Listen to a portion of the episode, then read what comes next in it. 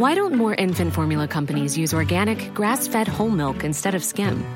Why don't more infant formula companies use the latest breast milk science? Why don't more infant formula companies run their own clinical trials? Why don't more infant formula companies use more of the proteins found in breast milk? Why don't more infant formula companies have their own factories instead of outsourcing their manufacturing? We wondered the same thing. So we made ByHeart, a better formula for formula. Learn more at byheart.com. Bonjour à tous et bienvenue pour une balado qui va nous emmener au Japon. On entend les avions qui décollent autour et pourtant on n'est pas au Japon, mais grâce à Jean Roch, on va aller au Japon. Alors Jean Roch, il m'avait écrit pendant mon chemin de Compostelle, parce que lui, il l'avait déjà fait. Bonjour Jean Roch. Bonjour Hervé. oui, j'avais déjà fait. Alors euh, t'écouter, ça me, évidemment, ça me transportait, euh, ça me ramenait en arrière, mais aussi en avant, parce que bah, c'était, un rêve, donc je revivais mon rêve. Euh, enfin, c'était magique. J'ai, adoré réécouter. J'avais souvent la petite larme à l'œil. parce qu'il y a beaucoup d'émotions dans tes, dans, tes enregistrements. Et puis, puis voilà, je revivais mon voyage. Donc c'était un bon moment. Mais si je te rencontre aujourd'hui, c'est parce que tu as fait quelque chose que j'ai découvert en allant à Compostelle, je ne connaissais pas avant, c'est le fameux chemin des 88 temples sur l'île de Shikoku au Japon. Qu'est-ce qui t'a donné envie de faire ce chemin? Eh bien justement, moi aussi, en rentrant de Compostelle, euh, ma fille avait organisé une surprise. Il y avait du monde sur le quai de la gare, il y avait du monde chez moi, et il y avait un petit cadeau, un livre euh, qui s'appelle Comme une feuille de thé à Shikoku. Et bah, évidemment, quand on a fini un projet, on est un petit peu désœuvré. Et puis bah, j'ai lu ce livre-là et bah, voilà, j'étais plus désœuvré. je savais ce que j'allais faire. Voilà. Instantanément. Euh, oui, je crois qu'à la troisième page, je savais déjà que j'allais y aller. Alors le Japon était déjà un endroit que j'avais envie de visiter. Et là, en plus de ça, avec la marche, avec euh, voilà, j'aime bien donner cette dimension euh, physique, nature, et c'était parfait. C'était parfait. Parce que c'est quoi ton métier? Alors mon métier, euh, mon métier actuel c'est d'être retraité et mon métier avant, alors j'ai eu plusieurs métiers, mais disons dans mon troisième métier c'était instituteur. Voilà. Et je suis en retraite depuis deux ans et donc Compostelle bah, c'était ma, retraite euh, spirituelle après ma retraite euh, professionnelle. Donc j'ai fini de travailler un mardi soir, le mercredi je fais mon sac et le jeudi je suis parti de chez moi, donc de, de Strasbourg pour rallier Compostelle trois mois et demi plus tard. Et c'était magique. Qu'est-ce que tu gardes comme souvenir? J'ai du mal, je ne sais pas par quoi commencer. Les... Alors beaucoup de belles rencontres, la nature, la, traverser le pays à pied. Alors la marche, c'est fabuleux. Pourtant je suis cycliste à la base, mais la marche, on, ralentit le temps. J'ai l'impression que oui, le temps, se, alors je ne veux pas dire qu'il s'arrête, mais il ralentit. On voit mieux, on voit plein de choses. J'ai fait plein de rencontres, j'ai vécu plein de je pourrais raconter des histoires pendant, toute la journée. Mais si tu étais cycliste, tu n'as pas, pas envisagé de le faire à vélo? Ben non, justement, parce que j'ai déjà essayé un, petit voyage à vélo et alors j'adore parce que j'aime bien, bien le côté physique, mais on est embêté avec le vélo, on ne sait jamais où le poser. Alors que le sac à dos, ben, comme je voyage léger, ben, mon sac à dos il est sur mon dos. Au bout de quelques jours, je ne le sens plus et je peux tout faire avec mon sac à dos. Alors que sinon, avec le vélo, ben, je le mets où et puis est-ce que je vais le retrouver en rentrant euh, alors que le sac à dos est sur mon dos, tout va bien. Il faisait combien de kilos ton sac à dos? Alors mon premier compostel il faisait 8 kilos. Et mon deuxième 6. Euh, ah ouais, pas mal. Parce que tu as fait deux fois le chemin de Compostelle Alors en fait, euh, j'ai fait une fois de Strasbourg à Compostelle et puis j'ai eu une hésitation à, à, Roux, donc dans, le Pays Basque. Il y, a, possibilité soit d'aller sur le Camino Frances, donc le, chemin, on va dire, le plus traditionnel, soit le Camino del Norte. Et j'ai hésité, et puis en fait j'ai arrêté d'hésiter en me disant ben, cette année je fais le français, et l'année prochaine je ferai. Donc l'année d'après je suis revenu euh, au point de. Au, point où les deux sentiers se, séparent et puis ben, je suis reparti cette fois sur le Camino del Norte et puis j'ai fini par le Camino Primitivo. Donc voilà, une deuxième fois à Compostelle. Lequel t'as préféré? Les deux, mon capitaine. c'est très difficile de comparer il y a des différences, mais pas, enfin, disons, il n'y a pas de comparaison de goût. Euh, voilà, le, le, c'est plus le pèlerinage, on sent plus. Moi, j'avais été impressionné par. Euh, j'avais l'impression de sentir ces, milliers de gens qui, ont marché là. J'avais l'impression d'être au milieu d'eux. Alors ça fait des siècles que, ça existe. Le, Camino del Norte est plus physique. Ça monte, ça descend. Il y a toujours des belles vues sur la, sur la, sur la mer. C'est différent. C'est vraiment différent. J'ai aimé les deux. Moi, je crois que de toute façon, j'aime toujours. Euh, c'est rare que j'aime pas quelque chose. Et tu les as toujours fait seul alors j'ai toujours fait, oui, seul. Alors on fait des rencontres, hein, mais, mais oui, je, je, marche seul. J'aime bien rencontrer des gens le soir, mais dans la journée, je, marche seul.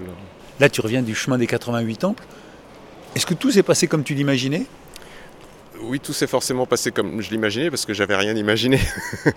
en fait, j'aime pas trop programmer, donc euh, je savais que j'allais marcher sur le chemin. Je savais qu'après, j'allais continuer à voyager au Japon. J'avais l'idée de, rentrer euh, en Europe sans prendre l'avion. Mais voilà, c'est tout ce que j'avais. J'avais des petites idées. Euh, voilà, je voulais prendre un bateau, je voulais faire ceci, cela, mais c'est rien de précis, rien, rien de réservé. Donc j'ai construit mon voyage euh, au jour le jour. Et donc forcément, je suis jamais déçu de ne pas faire quelque chose que j'ai pas prévu, que j'avais prévu, puisque j'avais rien de prévu. et hum, c'est comme mon retour. Je, n'avais pas prévu mon retour et puis euh, à un moment donné je me suis dit oh bah voilà je crois que c'est bien ça fait six mois que je voyage j'ai envie de rentrer donc tout le monde s'inquiète, euh, c'est pas trop dur. Ben non, c'est pas dur parce que c'est moi qui ai décidé de rentrer, donc je suis content. Je suis content d'être de retour et puis, euh, puis ben, pour repartir il faut rentrer, hein, sinon on peut pas repartir. Alors le chemin des 88 temples, qu'est-ce que c'est? Alors, on dit souvent c'est le Compostelle du Japon, j'aime pas trop faire ce genre de comparaison. le point commun c'est qu'on marche. Euh, la, enfin, on, rejoint 88 ans. C'est un moine qui a créé ça, euh, je crois, il y a plus de 1000 ans. Euh, donc il y a 88 temples qui ont été érigés euh, sur à peu près le pourtour de l'île. Bon, il y a des, temples qui sont un peu à l'intérieur. Et donc on les relie. Ils ne sont, pas, sont forcément à égale distance. Donc on peut avoir une journée, on va visiter six temples, et puis le lendemain, on n'en verra aucun. Et le, principe pour les, les bouddhistes, c'est de visiter les temples. C'est pas forcément de le faire à pied. Euh, donc à pied, il n'y a pas trop trop de gens qui font ça.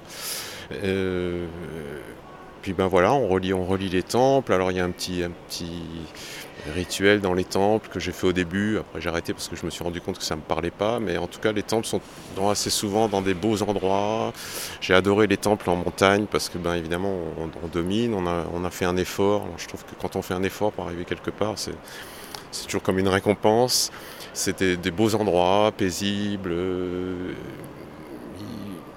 voilà, alors je suis pas, suis pas bouddhiste, mais il y a, y a quelque chose, il y a, je sais pas, des ondes, je sais pas comment ça s'appelle, peu importe. En tout cas, c'est des endroits très très sereins, très.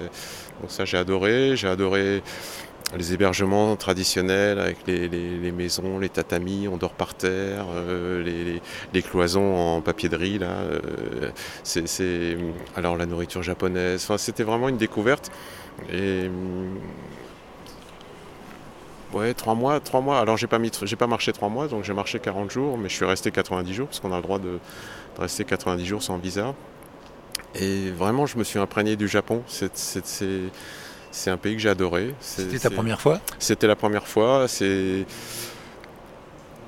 je me suis senti, enfin, j'ai eu l'impression de, vraiment m'intégrer. Je me suis senti euh, comme dans un petit cocon. Les gens sont extrêmement bienveillants, sont, d'une serviabilité extraordinaire. Ils font confiance. C'est vraiment Bon, j'ai adoré. la barrière de la langue, c'était pas trop difficile Alors évidemment, j'avais fait quelques efforts pour euh, débuter en japonais. Bon, je, pense qu'il faut passer des années avant d'être capable de, de, parler. Évidemment, c'est plus difficile qu'en Europe. Hein. Je, parle plusieurs langues européennes, donc je, bon, je parle espagnol, ce qui fait que quand je vois de l'italien, je me débrouille à peu près. Je parle anglais, allemand, donc le néerlandais, je comprends à peu près ce qui se passe. Là, évidemment, il n'y a, rien. Et, très très peu de japonais qui parlent un anglais euh, suffisant pour avoir une conversation.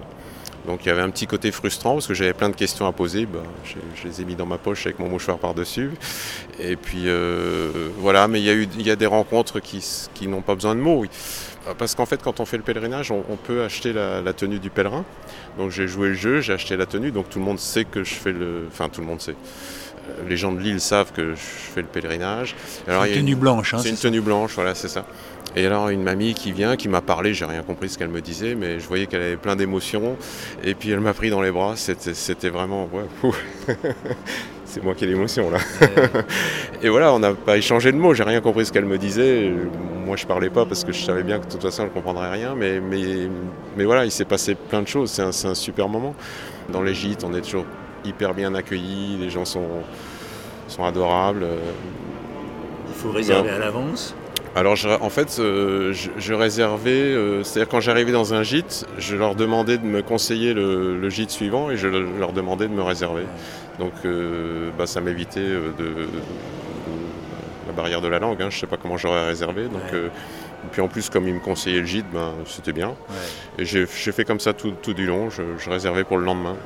Ça représente quel budget? Alors, bah, comme je suis parti longtemps, je n'ai pas vraiment fait mes comptes, mais je me souviens que c'était dans les 45 euros, 45-50 euros la demi-pension. Euh, alors, je pense qu'il y a moyen de faire moins cher, mais bon, voilà, c'était aussi les, maisons traditionnelles, euh, la cuisine traditionnelle. C'était mon cadeau. Euh, après, c'est vrai que j'avais une idée du Japon assez cher. Euh, alors, c'est sûr que c'est pas, euh, pas ce que j'ai pu dépenser après au Laos ou au Vietnam, là où c'est beaucoup moins cher. Mais finalement, j'ai été agréablement surpris. C'est pas aussi cher que je l'imaginais. Et, en tout cas, on a une qualité de service qui est vraiment impressionnante. Tu dis que tu es à la retraite et que tu as commencé à marcher depuis que tu es à la retraite. Est-ce que, avant, quand tu travaillais comme instituteur ou tu disais que tu avais eu d'autres métiers, euh, donc tu faisais du vélo, mais tu étais tenté par ce, cheminement? Non, euh, alors je marche pas depuis que je suis à la retraite, disons que je, marche au long cours parce que j'ai plus de temps. Mais ben, en fait, j'ai divorcé en 2018 et, j'avais besoin de voilà, j'avais besoin de, marcher, j'avais besoin d'avoir mal aux pieds pour avoir moins mal à la tête et chercher un endroit. Puis on m'a dit Oh, bah t'as qu'à aller sur le chemin de Compostelle, il euh, n'y euh, a pas besoin de carte, c'est fléché, et puis euh, tu t'embêtes pas avec l'hébergement, il y a des gîtes tous les 3-4 km. Alors j'y suis allé vraiment pour marcher, je ne suis pas allé pour Compostelle. Puis ben, j'ai attrapé le virus quand même assez vite parce que ça m'a fasciné. C'est pas forcément le côté religieux, le côté spirituel, le fait de, de puis voilà, de marcher, de ralentir le temps. J'avais déjà marché au Népal, ça m'avait déjà fasciné. Et, donc là, j'ai marché trois semaines en me disant, ben, je, vais, revenir. Je vais revenir. Et puis euh, aussi parce que j'ai fait une petite découverte. Euh, ben, je m'appelle Jean Roch et Roch, Saint-Roch, c'est le patron de tous les pèlerins. Saint-Jacques, c'est le patron des pèlerins de Saint-Jacques de Compostelle. Saint-Roch, c'est le patron de tous les pèlerins. Et puis je suis né le 25 juillet et c'est la Saint-Jacques. Donc quelque part c'était un peu écrit. Alors au début mon, mon, rêve c'était d'arriver à Santiago le 25 juillet. Bon, il y a eu le Covid, il y a eu deux, trois trucs, et puis euh, j'ai changé mes plans, et c'est pas plus mal parce que je pense que le 25 juillet à Santiago, ça doit être insupportable tellement il y a de monde. Et le fait de partir de Strasbourg, donc de marcher trois mois et demi, c'est une autre dimension. Donc je, je, suis très content de ce que j'ai fait, et tant pis pour le 25 juillet. C'est quoi ton rêve aujourd'hui? Alors mon rêve aujourd'hui, un de mes rêves, parce que j'ai plein de rêves. ben là, ma fille est au, est au Canada pour deux ans et je vais, c'est mon prochain, mon prochain voyage. Je vais aller la voir. Donc je vais aller la voir. Je vais faire un peu de vélo avec mon fils qui va m'accompagner euh, au Canada. Puis je vais marcher. Parce qu'il y a un compostel canadien, donc je, ah je vais aller marcher. Je crois que c'est une marche qui va jusqu'en Gaspésie. Et puis après, je rêve de prendre le train, de traverser le, pays en train. Parce que voilà, mon papa était cheminot, donc quand je prends le train, il y a toujours des petits frissons partout.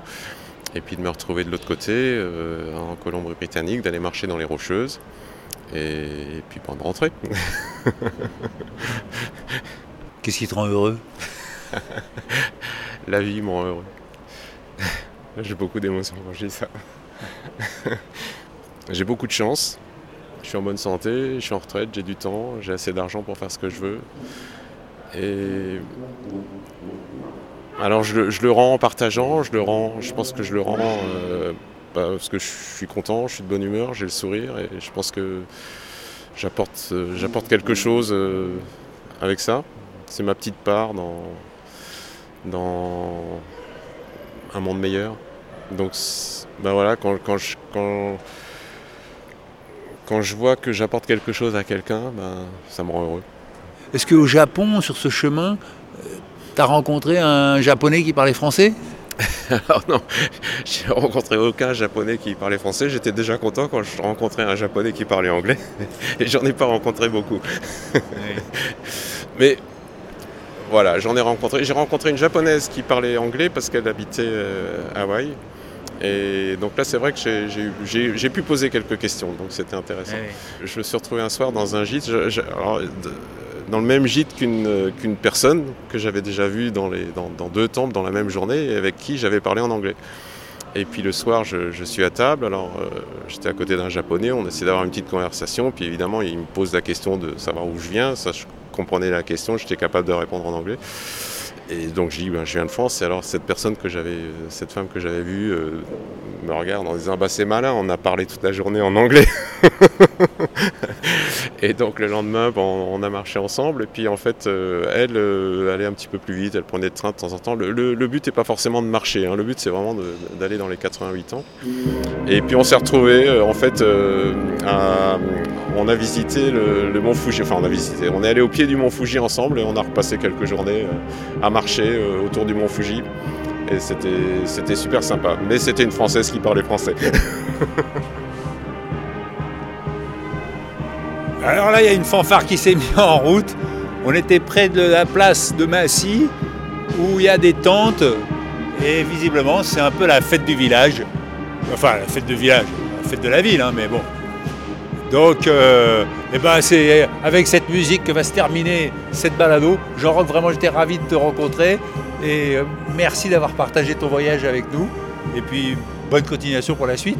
Merci beaucoup. Ben, moi, ça m'a fait grand plaisir parce que ben, j'ai écrit plusieurs fois, mais maintenant, je mets une tête sur les, sur les mots et une tête sur les sons. Parce qu'en fait, euh, j'ai écouté, j'ai tout écouté. et pour ceux, les fidèles auditeurs, si vous réécoutez les podcasts, vous entendrez souvent des messages, enfin de temps en temps des messages de Jean Roch. Et ben voilà, c'est Jean Roch qui vient de nous raconter son voyage. Je vous rappelle que le 6 octobre, je suis à Guy Primessac en Bretagne. C'est à 19h à la médiathèque. Amis bretons, vous êtes les bienvenus. À part ça, d'ici là, portez-vous bien et bonne balado à tous. Ciao Ciao Et donc là, il y a tout un petit orchestre en noir avec des foulards jaunes. Ils sont une dizaine sur la place. Pourquoi vous jouez de la musique là, monsieur Comme ça, pour le plaisir. Pour le plaisir, pour le plaisir. Et vous avez des t-shirts de rugby, c'est par rapport à la Coupe du Monde ah, Pas du tout, euh, aucun rapport. c'est quoi l'air que vous jouez Disco Disco. Allez, on se quitte en fanfare et rendez-vous mercredi prochain pour la prochaine balado.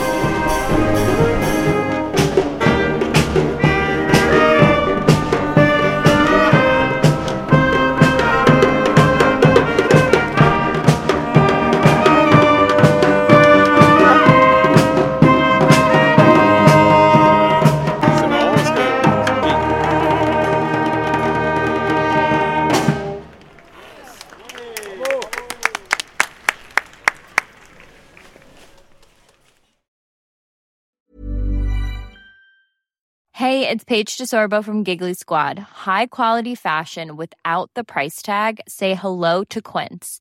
I'm snagging high-end essentials like cozy cashmere sweaters, sleek leather jackets, fine jewelry, and so much more. With Quince being 50 to 80% less than similar brands.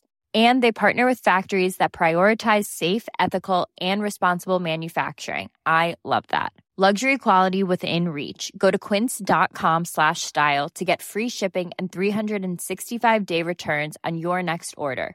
Quince.com slash style.